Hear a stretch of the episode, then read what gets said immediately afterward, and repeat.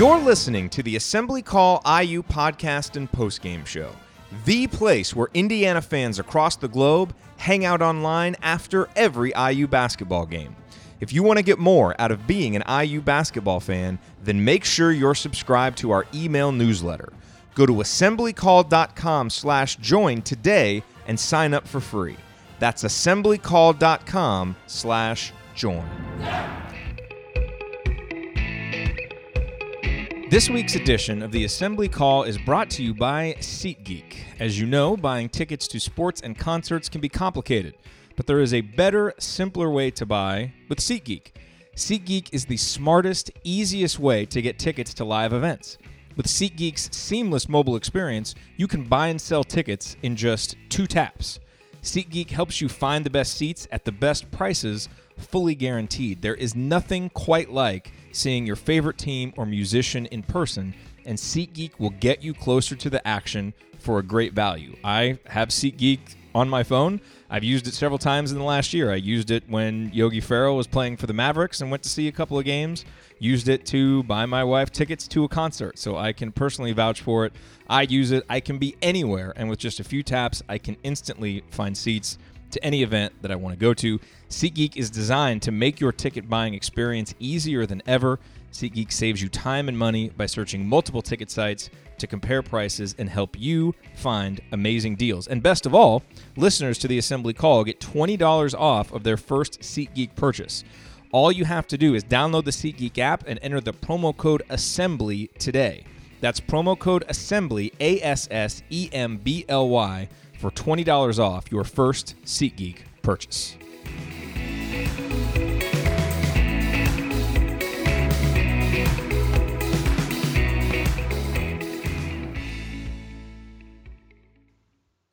And now, get ready for another brand new edition of the Assembly Call.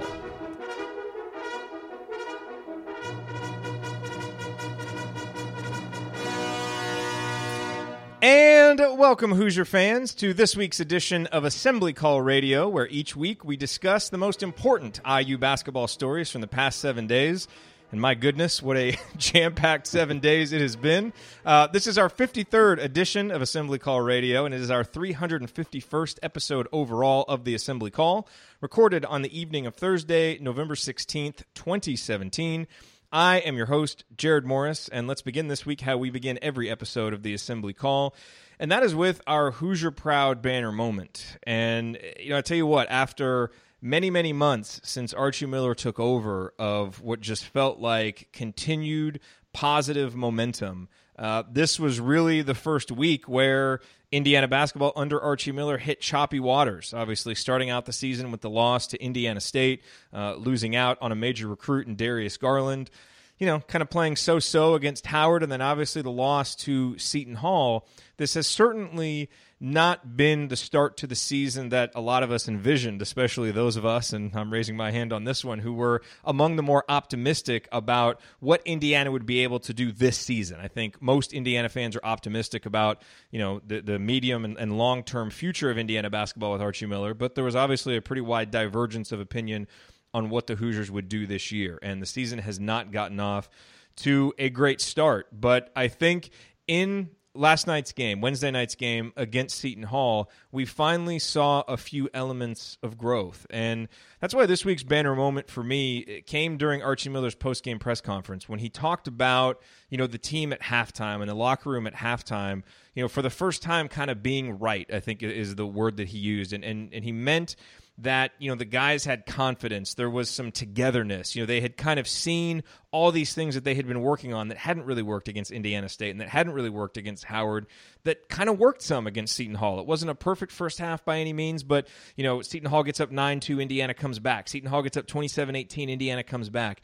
And you started to see what an Archie Miller coach basketball team looks like and I think that's important because as we go through this process of older guys unlearning bad habits and younger guys obviously being brought up freshly in the Archie Miller system, what needs to happen is these guys have to have confidence. They have to see it work to really believe and to believe in it together. And that they were able to do that in the first half. Now, the, the irony, of course, is that they came out in the second half and got bludgeoned. So clearly, whatever worked in the first half didn't carry over to the second. But you know, uh, we'll talk about this. You know, whether we, we have to reset expectations a little bit, but it does kind of feel like we have to. And so, if we're in this position where we're just looking for growth, we're looking for progress we found that at least in the first half against Seton Hall, and that is something to hold on to and hopefully to build on as we move forward. And so, in a week where there weren't a lot of moments where it looked like Indiana basketball was on its way to its sixth banner, uh, that is the one that I will cling to uh, for this week's banner moment.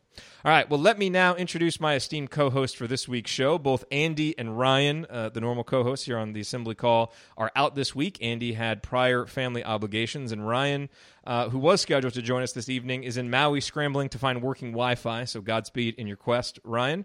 But I'm very happy to have the official coach of the assembly call back with us, Brian Tonsoni. Uh, and seriously, Brian, is there anything that you don't do now? Because you're the faculty mentor for the world famous Delphi Bracketology Club, assistant basketball coach for Western High School, a teacher, although you prefer to be called, quote, a lead learner.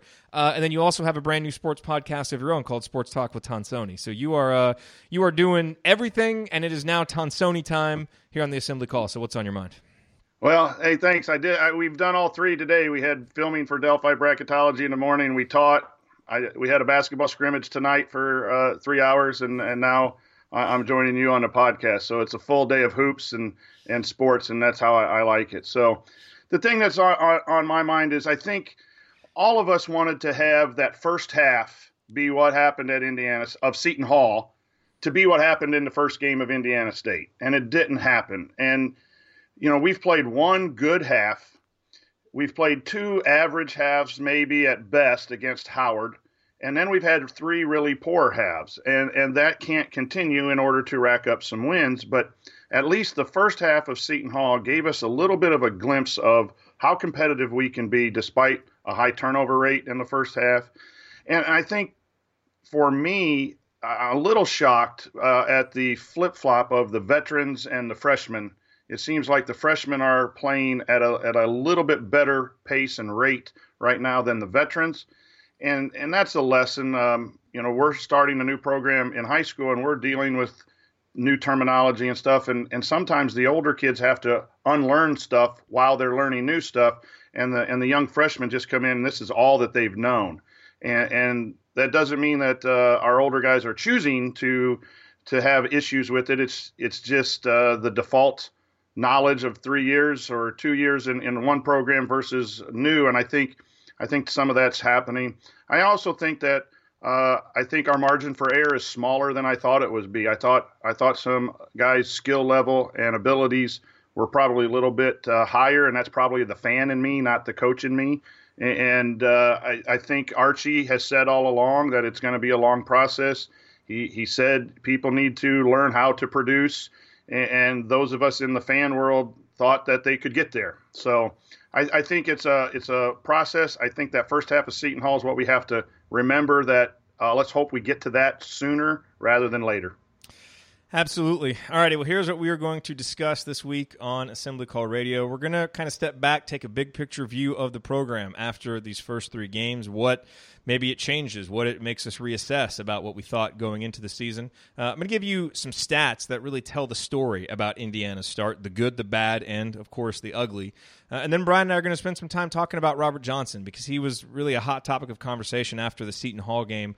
And we're going to talk about, you know, whether the expectations being placed on him are fair, you know, what uh, he needs to do to, to kind of step up and take that next step to be the player Indiana needs him to be. Uh, and then kudos to you guys because you sent in some really, really good questions this week that are basically going to allow us to hit all the other topics I wanted to cover. And so we're going to hit those in our fourth segment. All of that coming here on Assembly Call Radio. First, this quick reminder the next time that you are looking for tickets to a sporting event or concert, remember our friends at SeatGeek. You can download their app, which is incredibly convenient and easy to use, or if you just want an easy to remember URL that will take you directly to the IU basketball ticket listings on SeatGeek's website, here it is iutickets.shop. Not .com, but dot .shop. So, for example, do you want tickets to the upcoming game against South Florida, or do you want tickets to Indiana playing Duke on November 29th, or maybe the Big Ten home opener against Iowa on December 4th? Even if you want to go to road games, tickets are available for every game on IU's schedule And again, all you have to do to check out the latest ticket deals, uh, either on is you can use the SeatGeek app, uh, or you can use that URL that I gave you, iutickets.shop. And if it's your first time using SeatGeek, don't forget that the promo code assembly uh, will get you $20 back after that first purchase. So again, use the promo code assembly, A S S E M B L Y, and the URL iutickets.shop. Alrighty, you are listening to the Assembly Call. I'm Jared Morris here with our special guest host, Brian Tonsoni. And Brian, let's talk a little bit big picture, you know, because I, I, put out a call for questions earlier today, and uh, you know, a lot of them were, were kind of some form of this, right? Alex says, "What percentage of my paycheck should I set aside for post game drinking this season?" Seems like a fair question based on what we've seen so far. Uh, another one is Are fans going to have the required patience to let this thing get going? Or are they going to overreact and rebel? Certainly a worthwhile question based on some of the reaction uh, from different Indiana fans you know, that we saw. And then another question is making the NCAA tournament a realistic goal for this team? And if not, what should fans look at for a successful season? So I think it's important now. You know, we're 10% of the way into the season. I know it seems like it's only three games, but that's a, a pretty significant portion of the season. And I think it's a, an important spot now because it went so differently from what we thought to kind of take a moment and reassess. And there are three words, and I wrote about this in our post game analysis email that got uh, sent out on Thursday morning. There are three words that keep coming to mind for me, and those are patience, perspective, and progress. And so, you know, when I think about patience and perspective when it comes to, uh, you know, Archie Miller, but just coaching changes in general, I think it helps to look back on some other coaching changes and what they went through in their first season or first few seasons. You know, look no further than Archie's brother Sean, who in his first year at Arizona went 16 and 15. That team did go 10 and 8 uh, in in conference play, but 16 and 15 overall. Tom Izzo, his first couple years at Michigan State was 16 and 16 and 17 and 12, 9 and 9 in the conference, and neither uh, both years, and neither time uh, did they make it to the NCAA tournament. They made the NIT.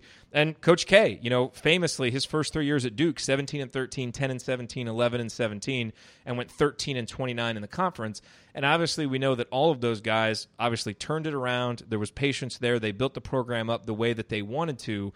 And so I think that is important because we can get so caught up in these losses and how bad they are, and they do sting in the moment. But I think we have to have proper perspective that if you believed Archie Miller was the guy long term before these three games, I don't really think we've seen anything yet in such a short sample size to really suggest that that isn't the case. And that's what brings me to progress because obviously Indiana can't continue to play this way. And then you, you can't just forever say, well, you know, it's coming, it's coming. You have to actually see the progress. And that's why I did think the first half against Seton Hall, as we both said, was encouraging because you finally saw a little bit of the progress that we didn't really see against Indiana State or Howard. And so I think if Indiana fans can have some patience, have that perspective, and then if we continue to see progress, that's going to make this season, you know, worthwhile and, and allow us, I think, to get through the struggles without overreacting, without going too crazy. Um, which I think, you know, look, it, that certainly seems like what we're going to need to do because I don't think, at least based on the first three games, that this team is going to be able to reach maybe the higher end uh, of some of the more optimistic predictions that people had for them coming into the season. Yeah, I think perspective is a, a, a great word. I think all three of your words were fantastic. But let I'll try to share some pers- coaching perspective. Archie Miller is thought of highly with college coaches, people who cover the college game, high school coaches one of the best coaches in the state of Ohio, Mike Noska, t- coaches at Wilmington High School. He's got a player right now, the Cumberland kid at Cincinnati, uh, the Rollins defensive back at Green Bay. He's, he's had some NFL type talent at this high school. A great friend of mine. He says nothing but great things about Archie Miller. When Archie was hired, he, he called me knowing that I was an IU fan and said, You have yourself a great coach. Uh, the the coach that I work for right now has been to Archie's practices and absolutely loves what he sees inside the practices. So, you know, patience. That's a, then perspective is we we have a guy that is going to do some good things. Uh, I guess it's not guaranteed. Uh, you know, he could move to this stage and not not do well, but I I really believe in him. Uh, I needed a little perspective to back off the I want this team to be a tournament team in year one and I not wanting to, to rebuild and I want good things and sometimes I wonder why can't we have just good things even in a rebuild. But he'll play defense and he'll coach defense, and he's already holding uh, players accountable uh, for their mistakes, and and he's doing little things that sometimes we as fans don't see, but as coaches, uh, they're really awesome things in the game. What would be an example of that? It, let's put you okay, spot. so but. I was going to save this for when we talk about Robert. Um, but there, and I'll really go into it in depth when we talk about Robert. But he called a play, or I think it was purposeful, but somehow he got Robert a play with the ball screen up top to get him going, and all of a sudden Robert started scoring, and that is a coach knowing I need Robert Johnson. I need to get him going. We're down 14 or 15. I'm gonna do something um, there. I I see little things like that. I see the fact that he pulls people after one or two uh, turnovers. Freddie McSwain didn't play after his two really sloppy, not paying attention turnovers. Uh, one led to points. So those are little things that we get caught up in the score, the loss. It looks bad. It takes time to to put in a program, and, and so I think that's where your three words are are absolutely correct. But from a, a, a coaching the coaching world that I'm around, people like Archie Miller, and he might not have been you know the big name of Alford or some of the other guys that people were wanting. And so now when we're not playing well, that, that negativity can creep in. Uh, I can't guarantee it, but I think we got a really good one. And, and it, when that uh, patience um, happens, and I think progress will will be there, and we'll be back where we need to be. That it's just a question of when right now. Yeah, you know, another good P word is also proportional because it's easy, you know, if you watch games on Twitter, you go on message boards, there's always a very vocal minority that is loud and some of these people are trollish and they go in there and just kind of, you know, make negative comments or or they do genuinely feel what they're saying, but they're just so reactionary, you know, they're ready to jump off the building at the first sign that something's not going well. But the vast, vast majority of fans that I interact with understand this is going to be a process, understand it takes patience, and and have that perspective. So you know, I always hesitate to to address it too much and give too much credence to a, a small vocal minority um, because I do think that the majority of IU fans, you know, despite how rough three out of the last four years have been, uh, you know, understand that this is something that hopefully is building for the long term, but it might mean in the short term that Indiana's going to have to take some lumps, and certainly that's already happened you know, you're seeing some flare screens, you're seeing some pin screens. We're feeding the post well. Uh, the attention to detail on defense in the first half was a lot better, even though we gave up 57% shooting. There's a lot of good things. It's just not enough of them, yeah. right? Or, or there's some good things happening in small bunches. And, and those are things that in a rebuild like this or a new situation, I think we really need to focus on uh, because when those start adding up, that's when we'll shock someone. That's when we'll beat someone we're not supposed to. That's when we maybe make a four or five game run in the Big Ten, and, and when everyone's counted uh, this team out. But um, you know that coaching staff has experience, and Ed Schilling is fantastic. And um, while it's disappointing and frustrating, uh, th- we are headed in, in a, a much better direction than if if we didn't have uh, the Archie and the staff. Yeah, and as Archie said on his radio show, it, it's going to take a lot of time. We're teaching a whole new style, a whole new, a whole new culture, a whole new identity on and off the floor, and that will take time. And again, we just as fans are going to have to have some patience, have some perspective, but hopefully we continue to see some progress uh, that, uh, that that continues to give us reason to be excited. All right, coming up on the assembly call, we're going to dive into some numbers and some numbers that really tell the story of the early season for Indiana, the good, bad, and the ugly. That's coming up next. Stick with us.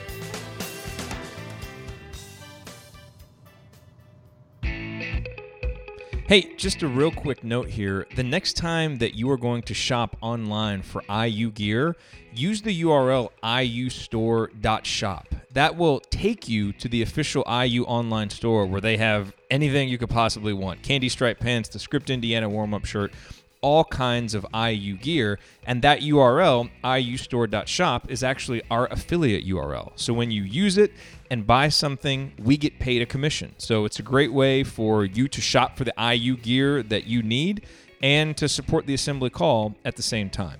Again, the URL is iustore.shop. Please bookmark it and use it the next time you're looking to buy IU gear. We appreciate it. Now back to the show.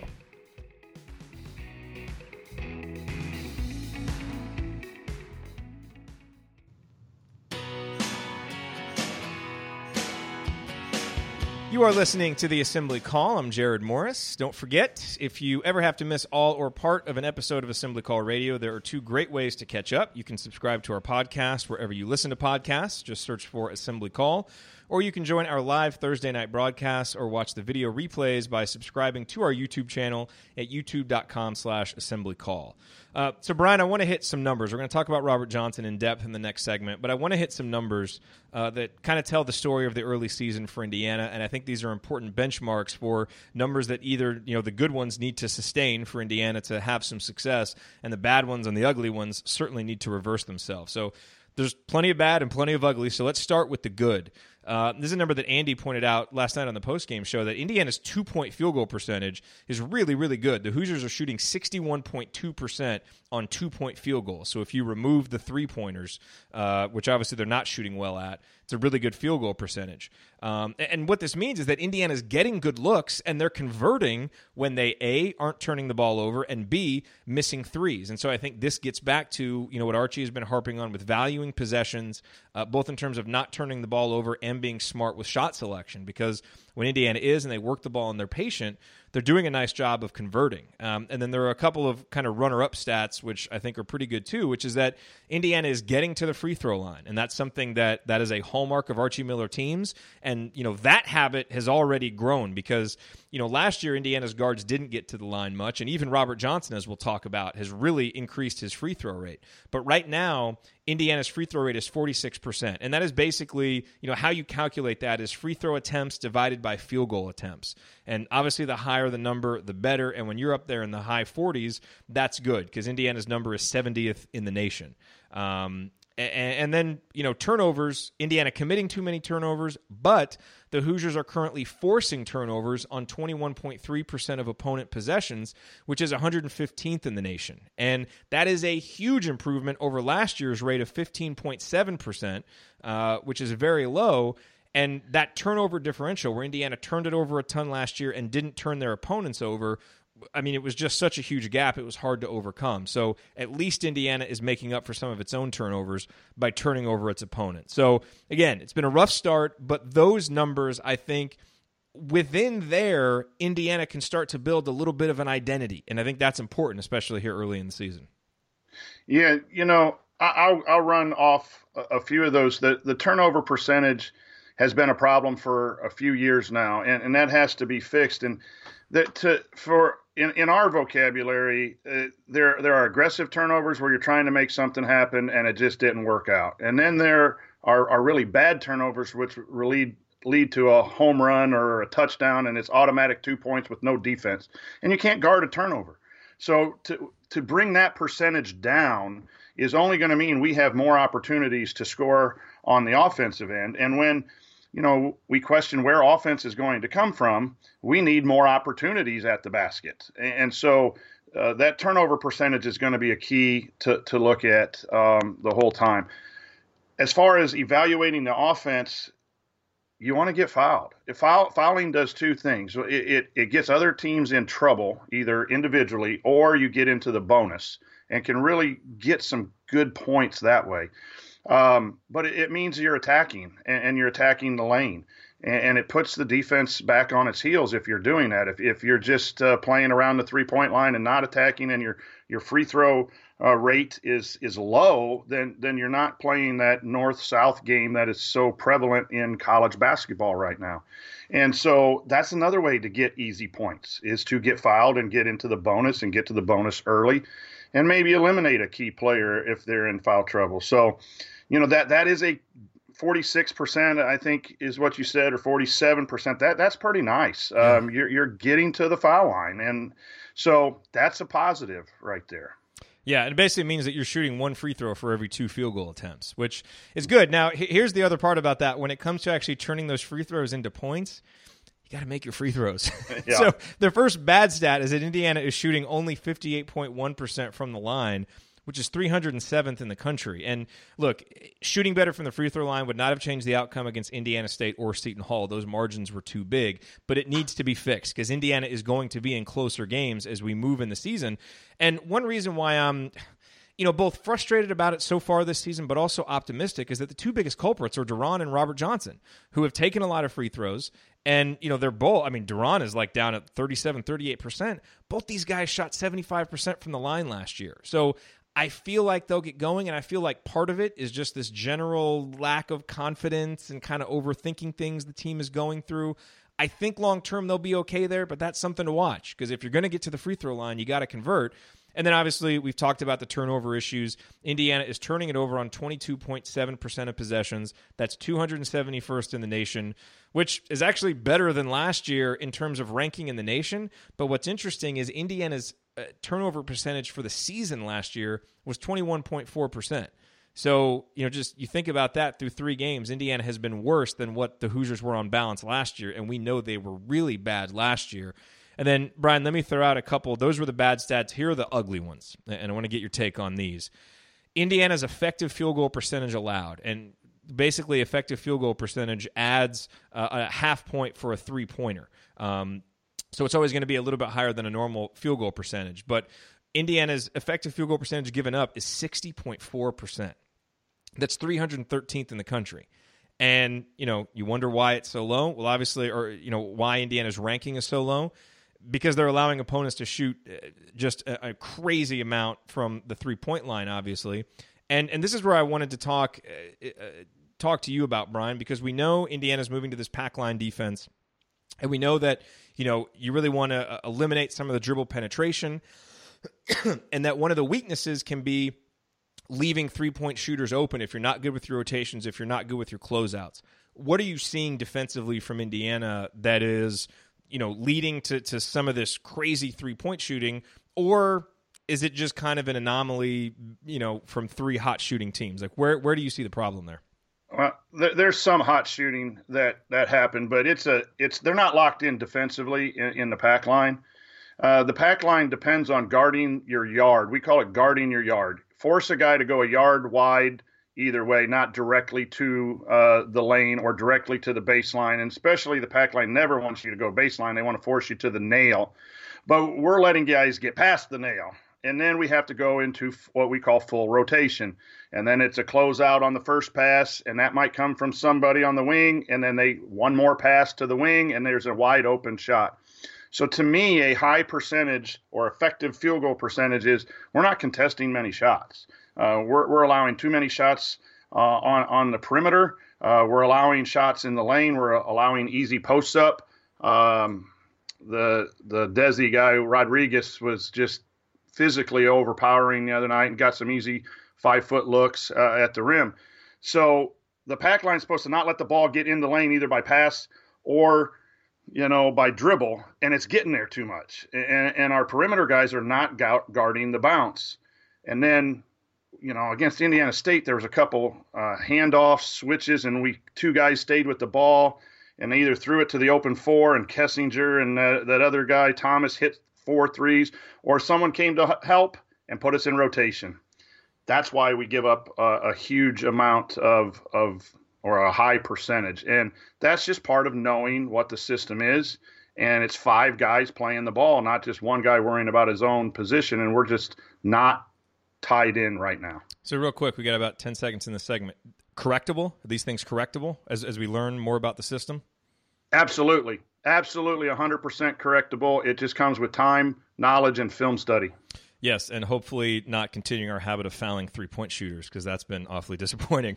All right, coming up uh, here on the assembly call, Brian and I are going to dive into Robert Johnson and talk about Indiana's uh, senior who has struggled a little bit talk about what needs to happen for Robert to take the next step. That's coming up next.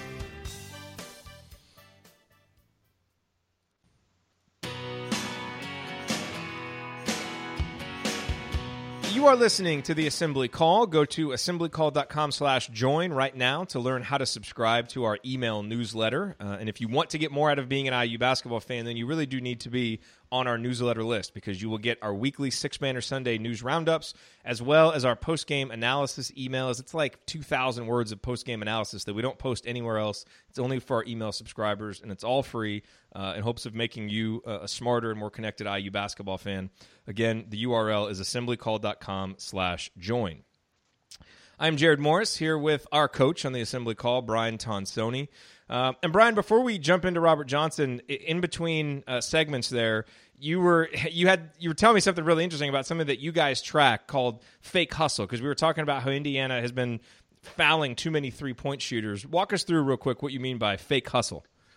Yeah, fake hustle, false hustle is is a player trying to make up for a mistake, being in bad position, not doing what they're supposed to, by doing something extraordinarily hard and then making a second error.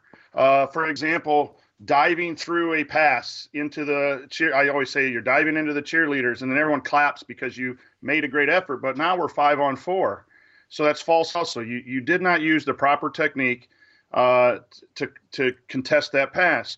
If you don't rotate correctly, and then there's a three point shooter, you run out there and jump at him and foul him. That's false hustle. You got to still close out right. If he gets an open look and and we don't get out there on time, he's still got to hit it. Um, instead of us running through there and fouling him and giving him, you know, three free free throws. So we track that. Uh, we don't have a stat necessarily on the bench, but when we see it, we we call out our players on on fake hustle. If you had done the right thing first, there would have been no need to foul a three point shooter. And hopefully, Indiana gets better at doing the right thing as they get more comfortable in the system. Uh, you know, I think that mm-hmm. will obviously help that. Okay, speaking of a guy who hopefully will get more comfortable, will get better, Robert Johnson. So our buddy IU Artifacts, Chris Williams, uh, sent in this question, which is a good jumping off point. Do you think Rojo will be able to embrace a leadership role during the season, or do you think that ship has already sailed? So there's a couple different ways I want to address this.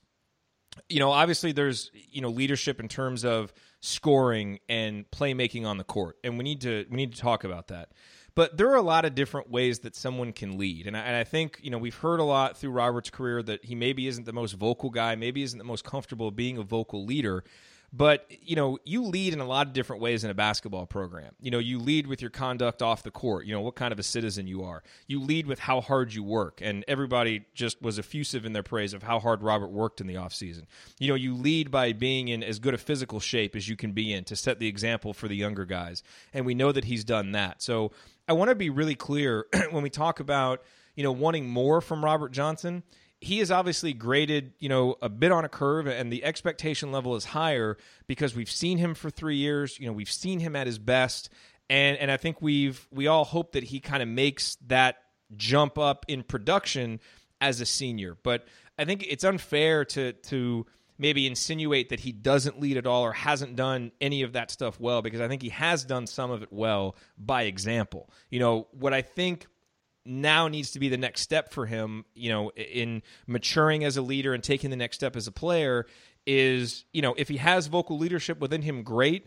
But whether he does or not, you know, really stepping up and being a leader on the court. And so, you know, and, and especially as a scorer, as a guy who needs to produce, um, because those are, you know, really, you know, your leaders on the team, on the court, the guys that you count on to produce, to go out and get you 14, 15 points and to get rebounds and to make plays and to come up with plays when the chips are down. And that's where he's been struggling this year. And that's where I think people have really gotten frustrated. So before we dive into some of the nitty gritty there, Brian, what are your overview thoughts on Robert Johnson?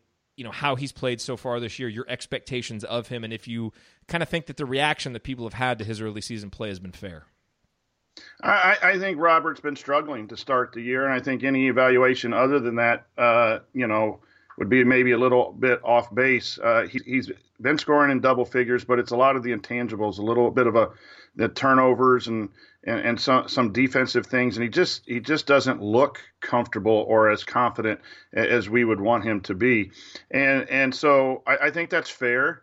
Um, I also, you know, good coaches look at players and say, what can they do, not what can't they do.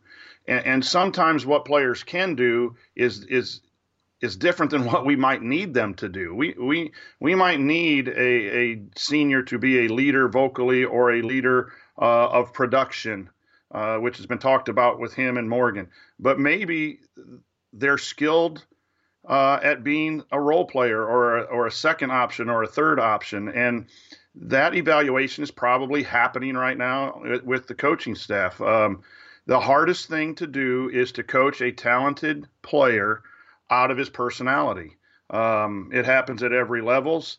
Uh, you would think that every player who signs up to play college or high school ball is a is a competitor that is going to dive and do all those things, but you need a whole bunch of different players. And so, you know, at some point we'll have to evaluate if the expectations of being the leader vocally or the leader scoring is something that Robert does. And if he's maybe just a defender and a slasher and something and someone else fills those roles, then he can still have a productive senior year. Sometimes it's hard to squeeze someone into a role that they're not made for.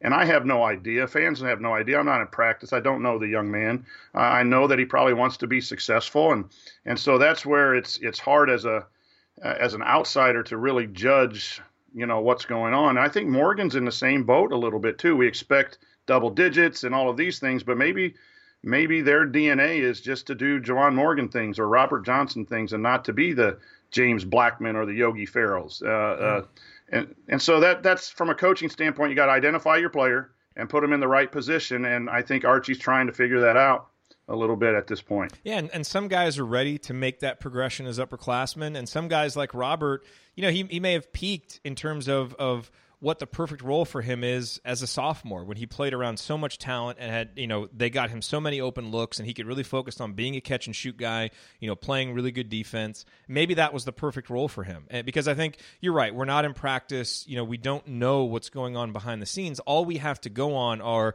what we saw last year you know after guys got hurt and he kind of moved up you know the ladder in terms of you know what option he was in the offense. And in the beginning of this season he just hasn't looked comfortable. And that could be something going on in his personal life as much as it is, you know, being uncomfortable with on the court. We have no idea. We're obviously just kind of speculating there. But, you know, I think it's important to note that Archie was, you know, continued to praise Robert in his radio show, saying that, you know, he's really bought in defensively. You know, not that he's not making mistakes defensively, but he's bought in trying to do what they want to do, you know, and that the offense will come. And hopefully, what we saw in the second half of him attacking a little bit more, you know, yes, the game had already been decided, uh, and you'd like to see him be more productive offensively, you know, in the first half uh, and early in the second half when the game is still in the balance. But maybe that can get him going. Um, and, you know, the guy that comes to mind a little bit when you think about Robert, and had someone email me this, and, and a few people have mentioned it on Twitter too is you know you kind of think about Will Sheehey and the kind of player that he was in 2012 and 2013, and then when 2014 came around, you know everybody kind of thought, you know, wow, you know we've got Yogi and you know we've got Will and, and we've got Noah Vonleh and, and there's some real pieces here, and maybe you know Will can be an All Big Ten level player. And it's not a perfect comparison between the two, but there are some similarities. You know, Will never quite seemed to look comfortable taking that step up. He, you know, he was really comfortable in that sixth man agitator role, being able to come in and do Will Sheehey things. You know, kind of like you mentioned, uh, you know, earlier. But you know, his efficiency dropped. He actually used fewer possessions when he was on the court. You know, showing that maybe he was just a little bit less assertive and, and not quite comfortable in what his role was in the offense. Kind of like what we're seeing with Robert now. And that just happens with some guys. And so I think we do want to be careful not to judge a guy harshly just because he's not living up to our expectations. It could be that our expectations are wrong, you know, not necessarily that he's really doing anything wrong. And I think you make a great point that it's up to the coaches to figure out what does he do well. Let's put him in a position to succeed.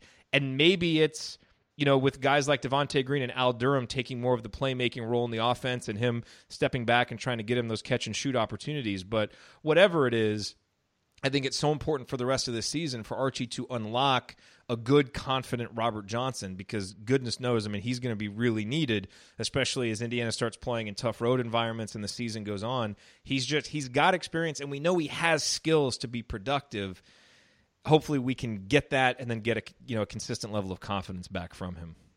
Uh, a couple things. Um, he wore the gold jersey.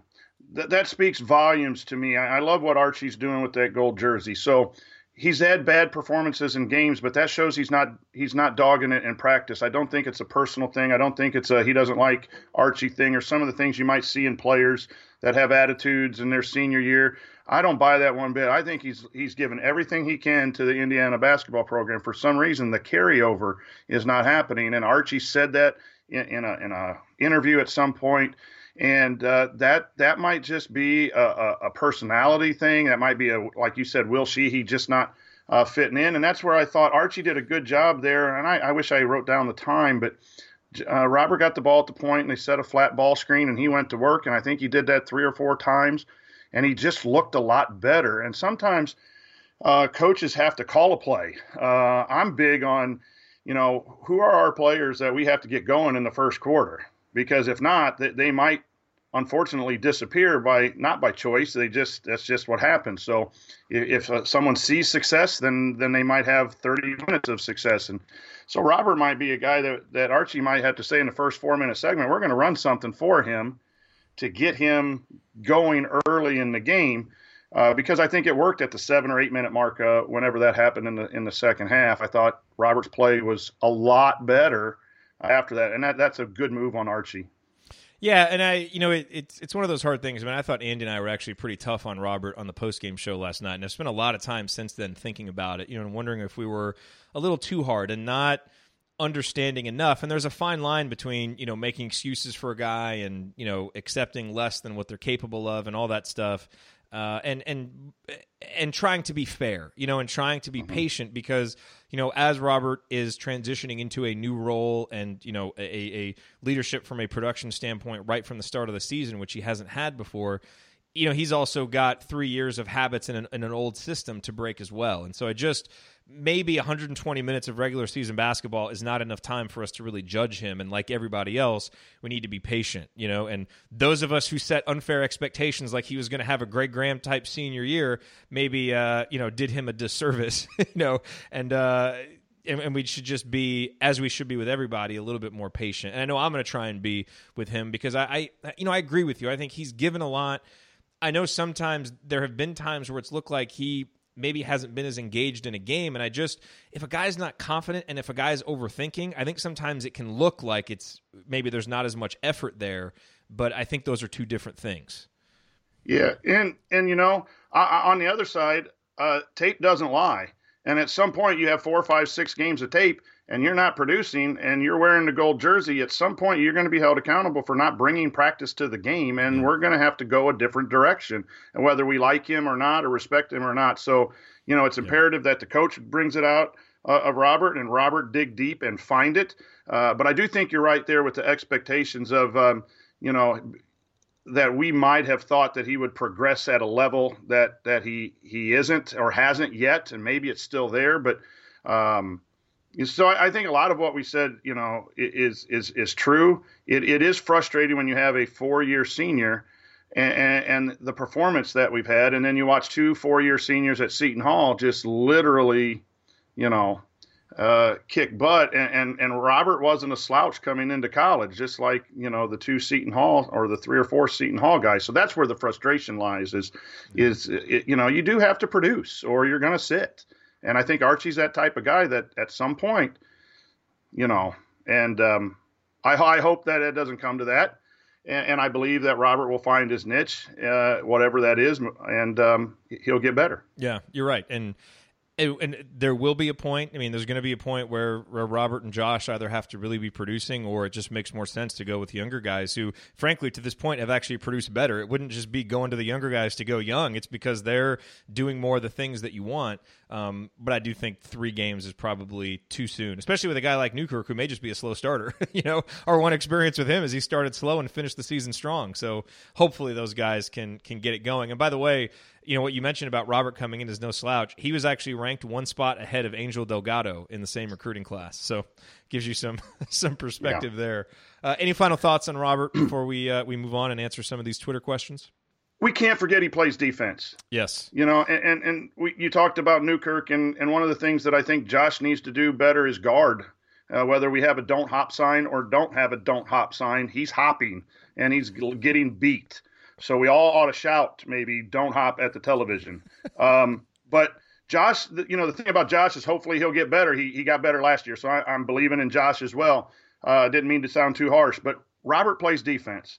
And even when he's struggling, he can make an impact on the defensive end. And, and so that's something that when we, we like shots going in, and when we don't see it, we think he's playing bad. But there's other, you know, there's other things, especially uh, defense, that I think he's he's doing well. Yep. Alrighty, coming up in our final segment, we hit on a bunch of other topics uh, through answering your questions, including what is a realistic record heading into January? It's a good question. We'll talk about it next.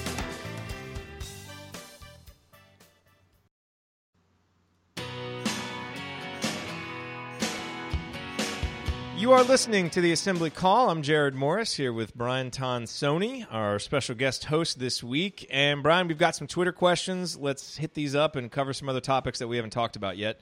First question comes from Josh, who says, "What's a realistic record heading into July?" I look over our schedule and can only come up with eight and six or seven seven as a best case. So Look, I think eight and six is realistic. Um, you know, you win all the six games that you have against you know teams that are 147th or worse in KenPom, and you beat Iowa at home. You're eight and six heading into January, and probably feeling you know okay about yourself.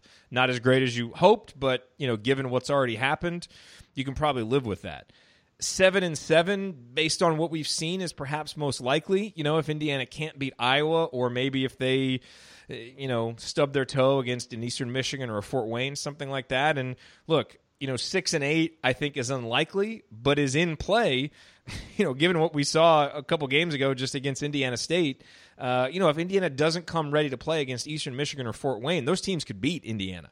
Um, and we learned that. Hopefully, Indiana learned their lesson.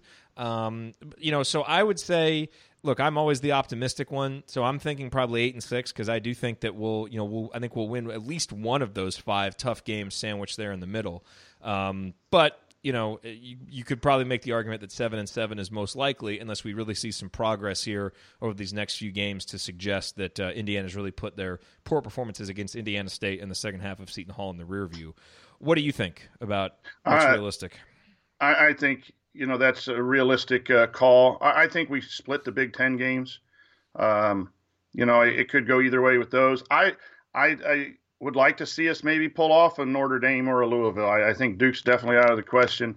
Um, you know, the first half uh, against Seton Hall has me believing that if we can stretch that out to a full game, then then we can compete with some people. And if they take us lightly now because they see us losing and not playing well, and especially in in our house uh, or maybe even a neutral court. Um, so, but I think I think seven or eight is probably realistic. If we do get one of those and win out, and we're nine, win one Big Ten game and win one of the non-conference big, we're at nine and five, and we have an outside chance of of making a nine ten seed possibly. But so that's maybe a dream, but I, I don't think that's uh, not impossible.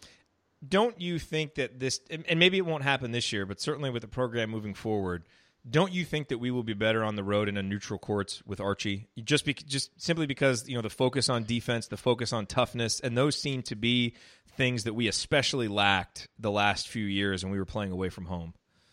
Yeah, I, am like though the all the the fake news. I, I anything Archie does, I like, right? So I really do believe that we're going to get better, and, and in that is our road approach. Uh, I, I, think that's going to, I, I, look for us to surprise someone on the road, not just uh, someone we think we can beat. And, and, I and I think you know we'll get better at the end of the year, which has been a problem in the last few years too. Yep. And, and we might string some games together. Yep. All right. Wesley asked, "Do you think this season's success or lack thereof will affect recruiting for next year?" Uh, yes. I don't think a poor season this year devastates us. It means that we you know aren't going to have a chance at Keion Brooks and Trayce Jackson-Davis and Trendon Watford and all those guys, and even Romeo Langford. But look, you're recruiting a guy like Romeo Langford, who's probably going to play in college for one year. He wants to have success, and if he looks at Indiana as you know, really being far away from competing, you know, for a conference championship and a deep run in the NCAA tournament, that might push him to go somewhere else. And the same can be said of any of the high profile guys Indiana's recruiting in 2019 that consider themselves, you know, potential one and done guys. So I think you can still recruit early in a coach's tenure if you don't have great success in the first and maybe the second year. Um, but I think it definitely puts you in a better position to get those elite players uh, if you do have some success or at least show signs that, hey, you know, we started off the season poorly, but we've got it going for next year. You come in, you can help put us over the top. You've at least got to be able to show something that's going to make that guy believe. So I do think it can have an impact. Uh, Chris asked, why isn't Clifton Moore playing? You know, look, I, I, think Clifton has a long way to go, especially defensively. I don't think the Seton Hall game was probably a great spot to put him in because he probably would have gotten manhandled and maybe lost any confidence that he's been building. Um, what do you think, Brian, about where maybe these next three games are these spots Archie can get Clifton some playing time, or do you think he's still far away? And I know you've only seen him play for a few minutes in the in the games that he's played so far. Yeah, from the athletic standpoint, I, I would like to see him get a few minutes just to develop, um, because I think you need game reps as well as, as practice reps. But when you're trying to win games, you can't really afford to put someone out there uh, that's just testing out, you know, whether they can play or not. So hopefully there's some time and score situations where Archie might feel comfortable uh, to put him in these next three games. Uh, and until then, he could be uh, someone that has to practice for a month or two before he's game ready. Yeah. And look, you know, guys like OG Anunoby and Juwan Morgan didn't play a ton their freshman year and really came on toward the end of the season and gave that team a big boost. And I continue to think Clifton has that kind of potential. And while he's probably not going to be, you know, a plus defender or even an average defender this season, he's got some offensive skill that could be really important for this team down the stretch and could add a unique element coming off the bench. So hopefully they can get him, you know, to a point where he can play. Here's an interesting question, and send this to you first, Brian. This is from Carl. Who takes the last shot with the game on the line? Like right now, if you're the coach for Indiana, game on the line, what are you drawing up, and what's your lineup that's on the court? I'm going to Devonte Green, one four flat, go to work, son, lift and score. I, I, just think he's the guy who might be able to create uh, something, and I think he's um, got some guts, or as Bill Raftery would say, onions or whatever. Um, I think he's got it, and as he develops that confidence, I, I, I, would see that you would maybe go to him, and he's a sophomore. He, you know, other other people you might say you go to your upperclassmen, but um, my call right now, from my limited knowledge, without being at practice, it's Devonte. He made some big shots in that Seton Hall first half, that's for sure. And maybe depending on matchup, you know, you might go to De'Ron obviously, you know, uh, with De'Ron playing like he did against Seton Hall, if he's not on the court, you can't do that. But if it's a, a, a particular matchup where he really has an advantage, maybe you try and, and dump it mm-hmm. down low. Who would be the guys that you'd have on the court, and who might be your second option outside of Devonte? Because I think uh, most people at this point would say Devonte based on what we've seen. You know what? I, and again, I don't know what their offensive philosophy is this, but I might put Juwan Morgan in an isolation situation. You know, as a four, if they have, if if depending on the other team might have their best defensive guys out at that point. But if he's got a bigger four on him, um, I would maybe try to isolate him down low, depending on one if it's a one, two, or three point uh, game situation. But there's a guy too that I think could uh, do some dribble attack uh, to the rim or even a post up move against a guy that uh, might be a little bit. He's a little more athletic too, so that would be my second choice. Yeah, and, um, and, and then you have to have your defensive guys in. You have to have Davis for rebounding and so yep. those are some of the th- thoughts I'd have. I like it. All righty. Well, we are up against it. That brings us to the end of this week's episode of the Assembly Call. If you want to see us do the show live and be part of the live chat, join us at assemblycall.com on Thursday nights for the live broadcast of our Assembly Call radio recording. Or you can always subscribe to our podcast by searching for Assembly Call wherever you listen to podcasts. And don't forget to go to assemblycall.com slash join and join our free email newsletter. Thank you for listening. We will be back to talk IU hoops again with you next week. Until then, keep your elbows in and your eyes on the rim, and go Hoosiers.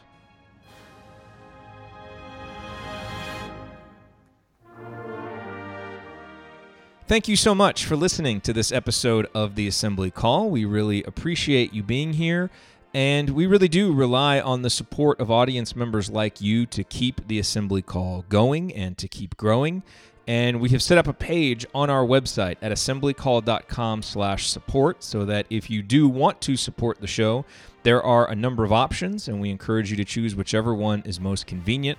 On that page you will find ways to donate including how to set up a monthly recurring donation or annual recurring donation as many folks have or you can submit a one-time donation. Again that is assemblycall.com slash support or you can use our affiliate URLs, iutickets.shop or iustore.shop, and we will get a commission if you use that URL and make a purchase. Alrighty, thank you so much again for being here. Thank you for your support.